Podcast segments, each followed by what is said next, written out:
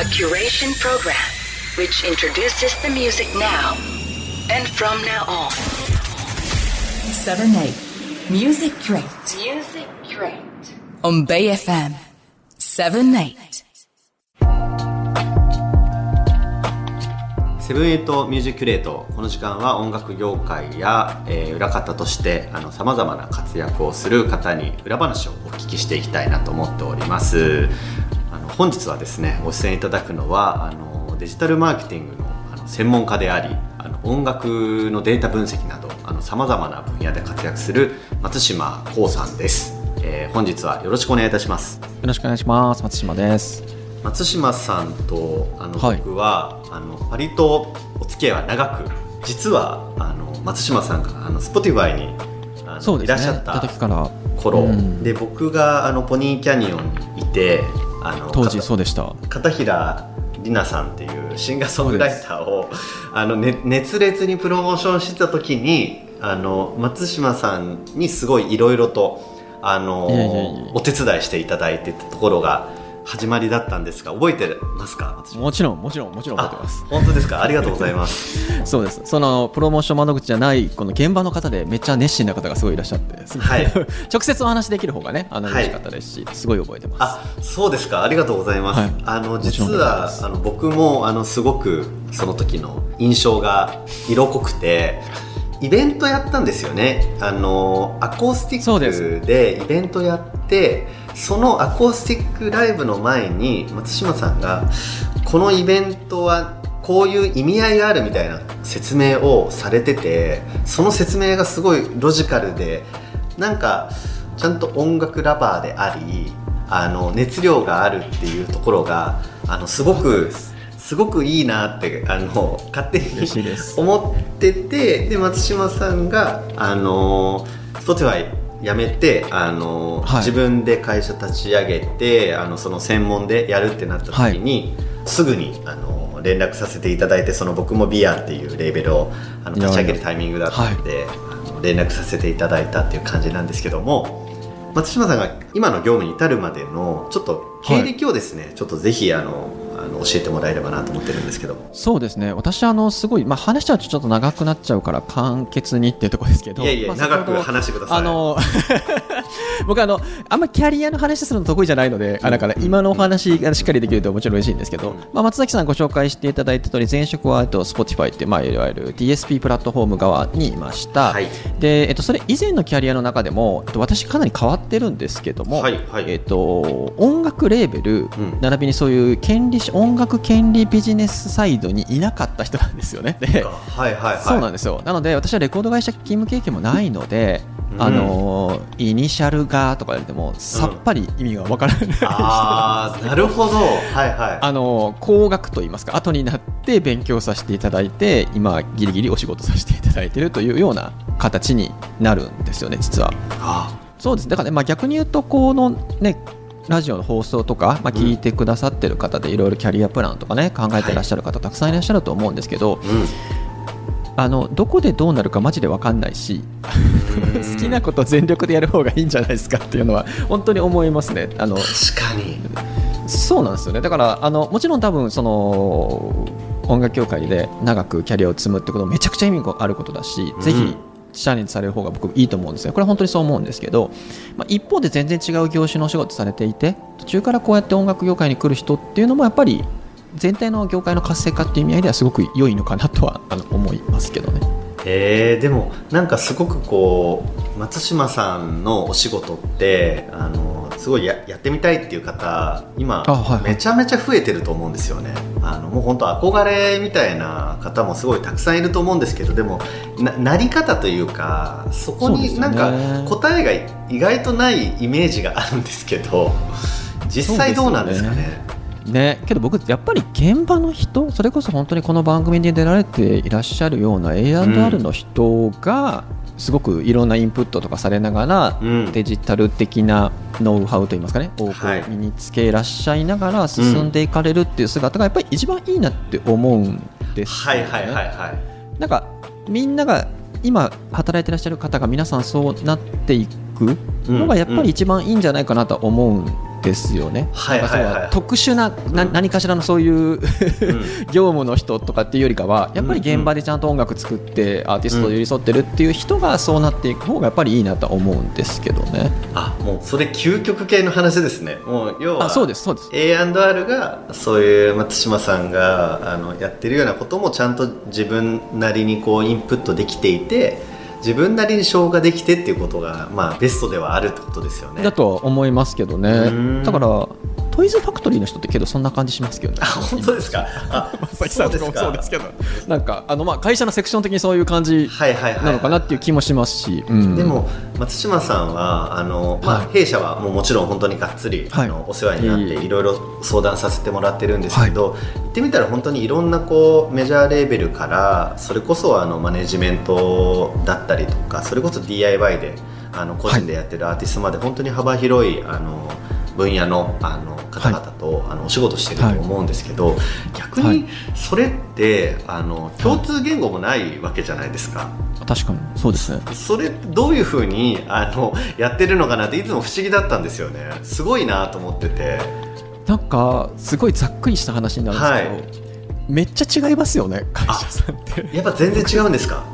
すごい思いますそれ。えー、ちょっとそれあの話せる範囲でちょっと教えてください。何がどう違うんですか？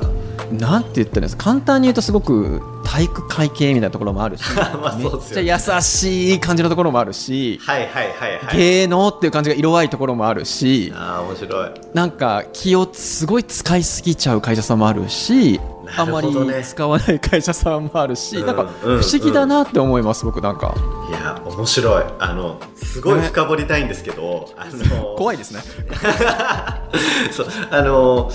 でもやっぱ基本的にはあの松島さんにあの相談してる会社って、はい。僕の感覚で言うと褒められたいところはあると思うんですよ。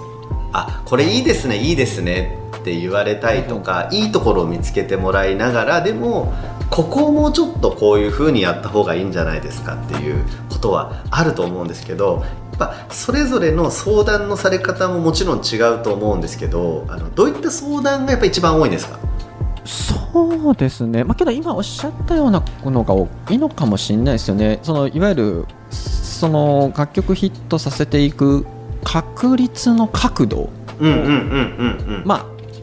できる範囲でマックスまで上げるっていうはいはいはい。作業じゃないですか、やっぱり。そうですね。そうですね。結局、本当に、本当にわからないし、うん。でやっぱ再現性を追求するのが不可能に近いっていうところもやっぱあるので その何かのピースが揃ったら必ずうまくいくっていうのでは全くないわけじゃないですか。だからそうなんですよね。そうだけど事前に準備とかね、えー、とプランニングだったりとかっていう中で、まあ、限りなく角度確率の度合いを上げるっていうところが大きいかなとやっぱ思うのでこれはその、現場の仕事の方としてもそうだしアーティストの発信にしてもそうだと思うんですけど、まあ、そこのお手伝いっていうところが、まあ、近いかもしれないですね意味合いとしては。でも確かにそうですよね。あの、うん。うん結局はやりたいことはこういうことだっていうのはあの決まってるケースが多いですもんね。その上でそのやりたいことの最大限あの、うん。マックスあの引き伸ばすというかそういいところを伸ばすっていうお手伝いっていう意味合いですよね。感じですよね、そうですよね。でうん。あとはその、私とあとちゃんとそういうちょっとした違いといいますかね、うんうんあのうん。うん気づけるかどうかみたいな、そういうところやっぱ多いじゃないですか、瞬発力であったりとか。確かに。で、それがね気づけないんですよね意外と。これがそうなんですよね、ここ難しいんですよね。結構僕らも松島さんにその辺を気づきをうん。いつも教えてもらってるというかどうしても僕らってやっぱりすごくもうこうもうねあの現場がね、視野が狭くなってくるというか、やっぱりあの例えば MV1 個撮ってもやっぱりこううん。時間かけて企画から詰めてやっていくからこうやっぱ客観性っていうのがやっぱ難しくなってくるんですよね。やっぱもうできね。できた。めっちゃいいのできた。もうこれはもう絶対自信ある。俺は行くでしょってなってもいやそれはちょっとこうもっとこの MV よりもこっちの方がいいからあのこっちにこう力を注いだ方がいいとかそういうなんか客観的な意見みたいなのがやっぱり受けづらくなるんで、うん。なんかその辺を松島さんにいつもあの僕らチームはあの相談乗ってもらってるって感じなんですけどやっぱりそういう、あのーレーベルとかは多いですか、まあまあそうだとは思いますけどね。うんうんうん松松島さんその中でちょっと話はあの経歴のところからちょっとだけ戻るんですけども、あの、はい。僕最初にその松島さんがあの Spotify 辞められて新しくデジタルの仕事される中で、あの3年前に、あのノートの記事で全はいアーティストのための音楽ストリーミング基礎講座みたいな、まとめがめちゃめちゃあのバズったじゃないですか。業業界含めて本当にあのレーベルだけじゃなくてマネージメントももちろんそうだし、うん。あとはやっぱりアーティスト？あの多分、うんうんうん。うんあのデジタルの記事とかって今までもたくさんあったと思うんですけど僕はやっぱり新しいなと思ったのはやっぱり両方の目線であのレーベルも勉強になるし、でも、うん。レーベルだけじゃないんだよとこれからの時代は、ね。ね。アーティスト側もあの自分たちで DIY でやっていかないといけないんだよっていうことがあの事細かく記されてたんで本当にあの教科書レベルにあの何度も何度もね。あの読ませていただいたんですけどこの記事をあの書こうと思ったきっかけとか理由とかがもしあればあぜひ教えていただき確かにたいなと。あまり話したことないんですけどはい。私あのその前職を退職した時に、うんうん。えっと、次に転職して、えっと、他の企業さんに転職するか、えっと、独立して、まあ、今の仕事ですね。要は、はい。独立して自分で会社を作って何かしようっていうのをすごい迷ってた時期があるんですよ実は。そうなんですか。でその時にたまたま友人に相談その方は音楽業界の方じゃないんですけど、はい。友人に相談して、うん。でどう思います？みたいな話をした時に、うんその方がうん今思ってることとかやりたいこととかを、はい。なんかノートとかに書いて一回公開したらどうですか？へえその方すごいですね。そう。でそこで何かそういうリアクションとか見ていけると思ったら、その起業したらどうですか？みたいなこと。をはあ面白い。そうだったんだ、そうなんですそうなんです。であなるほどみたいな。でまあ時間もあるしでちょうどコロナになる前ぐらいだったの本当に時間の有効活用という形で一回書いてみてまあ公開したっていうのが最初のはあそうですか。流れなんですよ。あれで実もあの内容であの無料じゃないですか。もう今だったら絶対有料にした方がいいと思うんですけど。あのでも無料であれ全部読めちゃったことで多分いろんな人があの本当にあのなんとなくこうだよなと思ってたことがちゃんとこうね頭の中をちゃんと具現化してくれててあの文字に起こして読んでたと思うんで結構ねこれがめちゃくちゃ難しいの僕は理解できるんですよちゃんとこうままとめて人に伝えるってうん。なんか多分あの後もね。ねたくさんこう多分松島さんみたいに書きたいって思う人はいても、うんうんうん。やっぱあのタイミングとあのサブスクが本当にこれから世の中を接近していくっていう、接近していく中での記事のタイミングとかがもう完璧でしたよね。そう言っていや本当そうだと思うあれは。もう。よかったです。今後もこういう記事を上げていこうっていうのはあるんですか、ここから先も。あそう。そうやりたいなと思ってるんですけど、うんうん。全然できてないっていうのが僕の今の反省点ですね。あなのでいわゆるその個人としての発信っていうのをもっと強くしたいんですけど、ちょっとはい。はいはいなかなか時間がそこに使えてないっていうのがあの私の悩み並びに今年の抱負、う実現できていないすごくいい話聞いちゃった、なるほどですね。ねなんかそれこそ書籍の話とかいっぱい来るんじゃないですか。負どうなんでしょうね。けどなんかそれこそけどやっぱりこの、うん。どんどん変わっていくじゃないですか、わかる。だから本読まないと学べないっていう時点でちょっと危険なところもありません、あーすごいその話わかる。この